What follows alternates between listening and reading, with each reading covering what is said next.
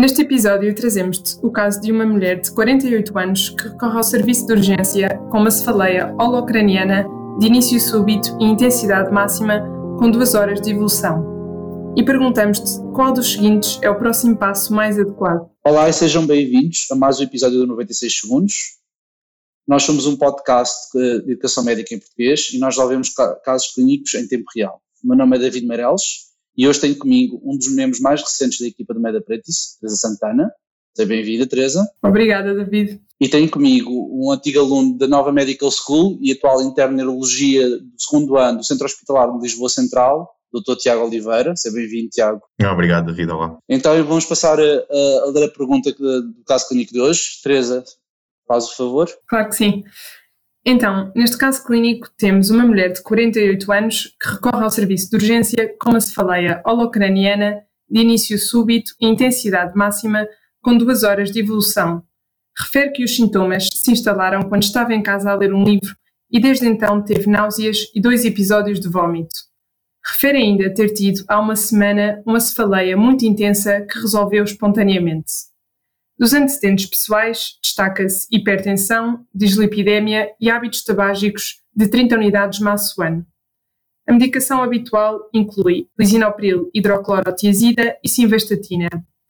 Ao exame objetivo, tem uma temperatura timpânica de 38,2 graus centígrados, frequência cardíaca de 81 batimentos por minuto e uma tensão arterial de 163,98 mm de mercúrio.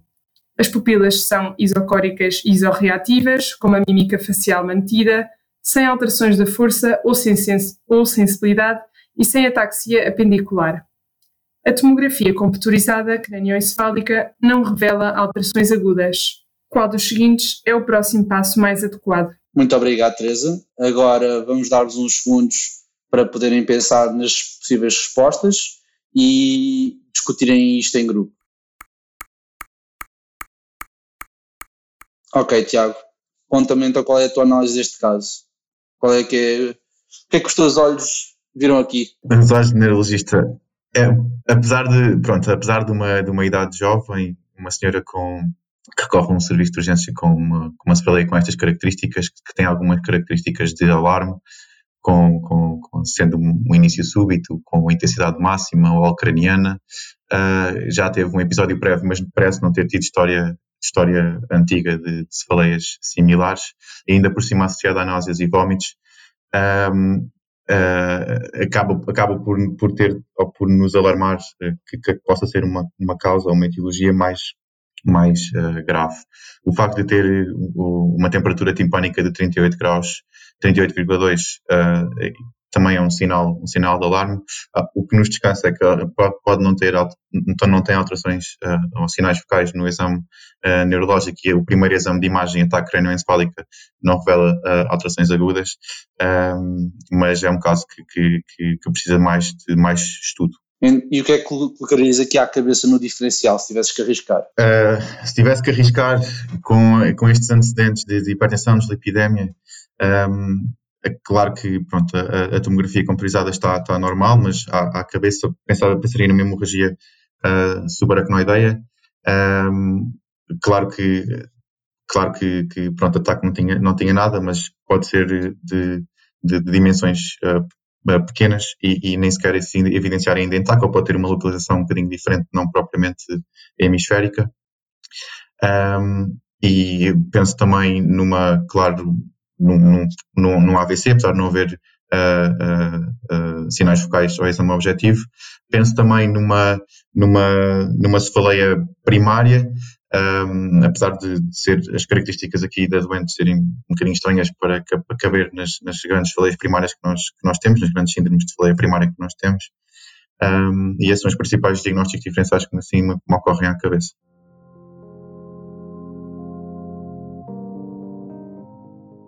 Então, Teresa, queres passar a ler as hipóteses de resposta para que os nossos ouvintes e o Tiago possam ficar a conhecer? Claro que sim. Então, portanto, recordo que a pergunta era qual dos seguintes é o próximo passo mais adequado e as hipóteses de resposta são a linha A, repetir a tomografia computurizada 24 horas depois, a linha B, fazer uma punção lombar, a linha C, iniciar a oxigenoterapia a 100%, a linha D, dar alta para o domicílio. A linha E, pedir uma ressonância magnética cranioencefálica.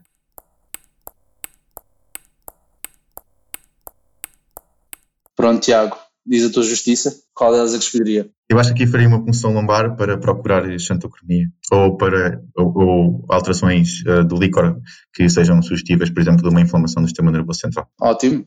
Sim, e por que não farias uma ressonância magnética neste contexto? Uh, nem todos os locais têm acesso a uma ressonância magnética. Por acaso o meu tem, também é, é, um, é um, passo interessante uh, uh, a fazer. Nós, nem, nós normalmente conseguimos fazer uma difusão e, e um flare assim rápido para ver se há ou não um AVC. Também, normalmente, eu, eu, acho que faria, eu acho que faria um salombar para, para ver se havia ou não xantocromia, até porque o doente não tem propriamente alterações uh, que sejam sugestivas de, de, uh, de herniação ou de hipertensão intracraniana. Uh, geralmente pode, é mais fácil, é mais, é mais fiável. É mais, e mais acessível, é, acredito que seja essa a justificação principal. Sim, e mais no serviço de urgência, no serviço de urgência sim, mais acessível do que uma ressonância, nem todos os serviços de urgência têm. Pronto, imaginaríamos neste contexto terias acesso, mas eu acho que uma ressonância magnética crânioencefálica demoraria muito tempo, depois teria que ver o relatório, e com uma pulsão lombar tinhas a resposta imediata. Apesar de ser um bocado dependente da pessoa que, que o faça, sim, sim. acabas por ter sempre a resposta mais, muito mais rápida. É verdade. Pronto, uh, tenho, tenho, que dizer que estás corretíssimo, estamos perante uma hemorragia subaracnoideia e o, e o próximo teste, ou o próximo passo a tomar, uh, dadas as hipóteses apresentadas, seria fazer uma pulsão lombar e procurarias xantocronia, alterações no líquor. Estás corretíssimo, Tiago.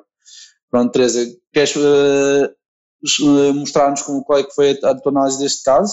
Uh, sim, ou seja, eu concordo com a análise do Tiago. Acho que havia aqui um fator confundidor que, um, no fundo, levar-nos a escolher a mesma opção, que era a punção lombar, mas que podia deixar-nos de facto indecisos ao ler a vinheta clínica, um, pelo menos antes de vermos as hipóteses de resposta que era a temperatura timpânica da senhora, pelo menos 38.2. Se calhar podíamos ficar a pensar se, se ela teria uma hemorragia subaracnoideia pelas características da cefaleia, ou se eventualmente até teria mais um quadro compatível com uma meningite. Uh, enfim, quer fosse um, uma coisa ou outra, teríamos também de avançar para uma punção lombar. Confirmas, Tiago? Confirmo, sim, confirmo. Mas, mas, mas, pronto, mas efetivamente esta temperatura não é que seja também muito elevada, pode de facto haver uma febre de causa central e por isso não é também assim tão infrequente que numa hemorragia subaracnoideia ou mesmo num AVC um, haja, pronto, haja febre. E por isso que o doente se apresenta com uma temperatura timpânica um bocadinho mais um, elevada do que aquilo que seria o, o habitual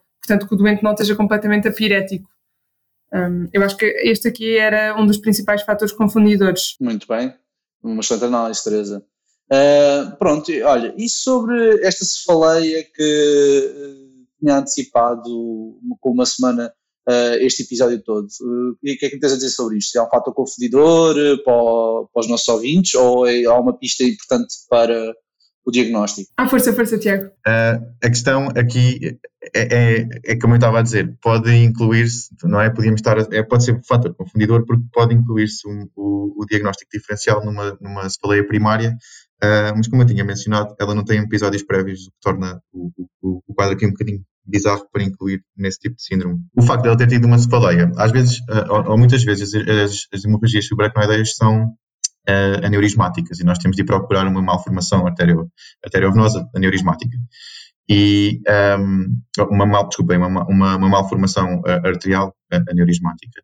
E uh, esses aneurismas podem dar uh, cefaleias ou pode ser uma hemorragia até sentinela ou uma hemorragia prévia que ela tenha tido antes desse, desse mesmo aneurisma. Exatamente. Excelente. Ou seja, neste caso, pronto, isto aqui era precisamente uma pista para os alunos dessa cefaleia sentinela que pode acontecer eh, e preceder a hemorragia subaracnoideia, às vezes alguns dias ou horas antes, claro que nem sempre acontece, mas pronto, e o mecanismo não está inteiramente esclarecido, mas pensa-se que possa acontecer esta cefaleia às vezes devido a uma, uma hemorragia menor do tal aneurisma ou às vezes mesmo só uma expansão desse aneurisma que possa ser suficiente para provocar esta cefaleia sentinela.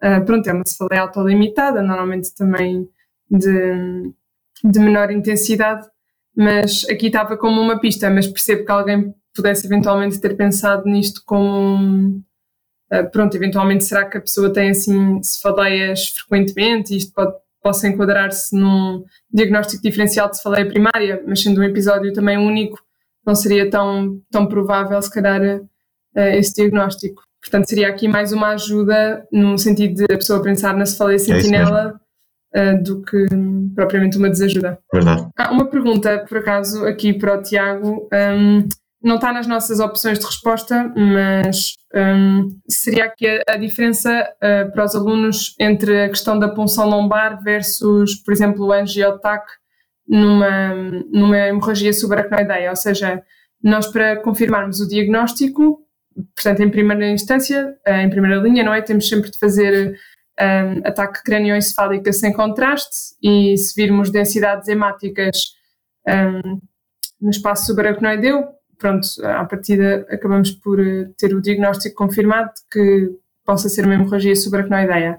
Neste caso, como ataque cranioencefálica não mostrava alterações agudas, vimos que perante uma forte suspeita clínica não podemos uh, ficar descansados e temos de avançar para um exame que confirme este diagnóstico. Se nós, por exemplo, na punção lombar tivéssemos a confirmação de que, afinal, uh, havia, um, havia um, pronto, um líquido xantocrómico portanto, podia ser mesmo uma, uma HSA, um, o próximo passo seria, por exemplo, a nível hospitalar, vocês fazem uma angiotac para ver se eventualmente há alguma formação neurismática para guiar o procedimento terapêutico? Ótima questão. Uh, uh, na realidade, quando temos, e, e, nós, acho que por acaso isto é transversal a qualquer serviço de, de urgência do, do país, porque há fácil acesso a ataque e também a neuroradiologistas e, e, ao, e ao contraste.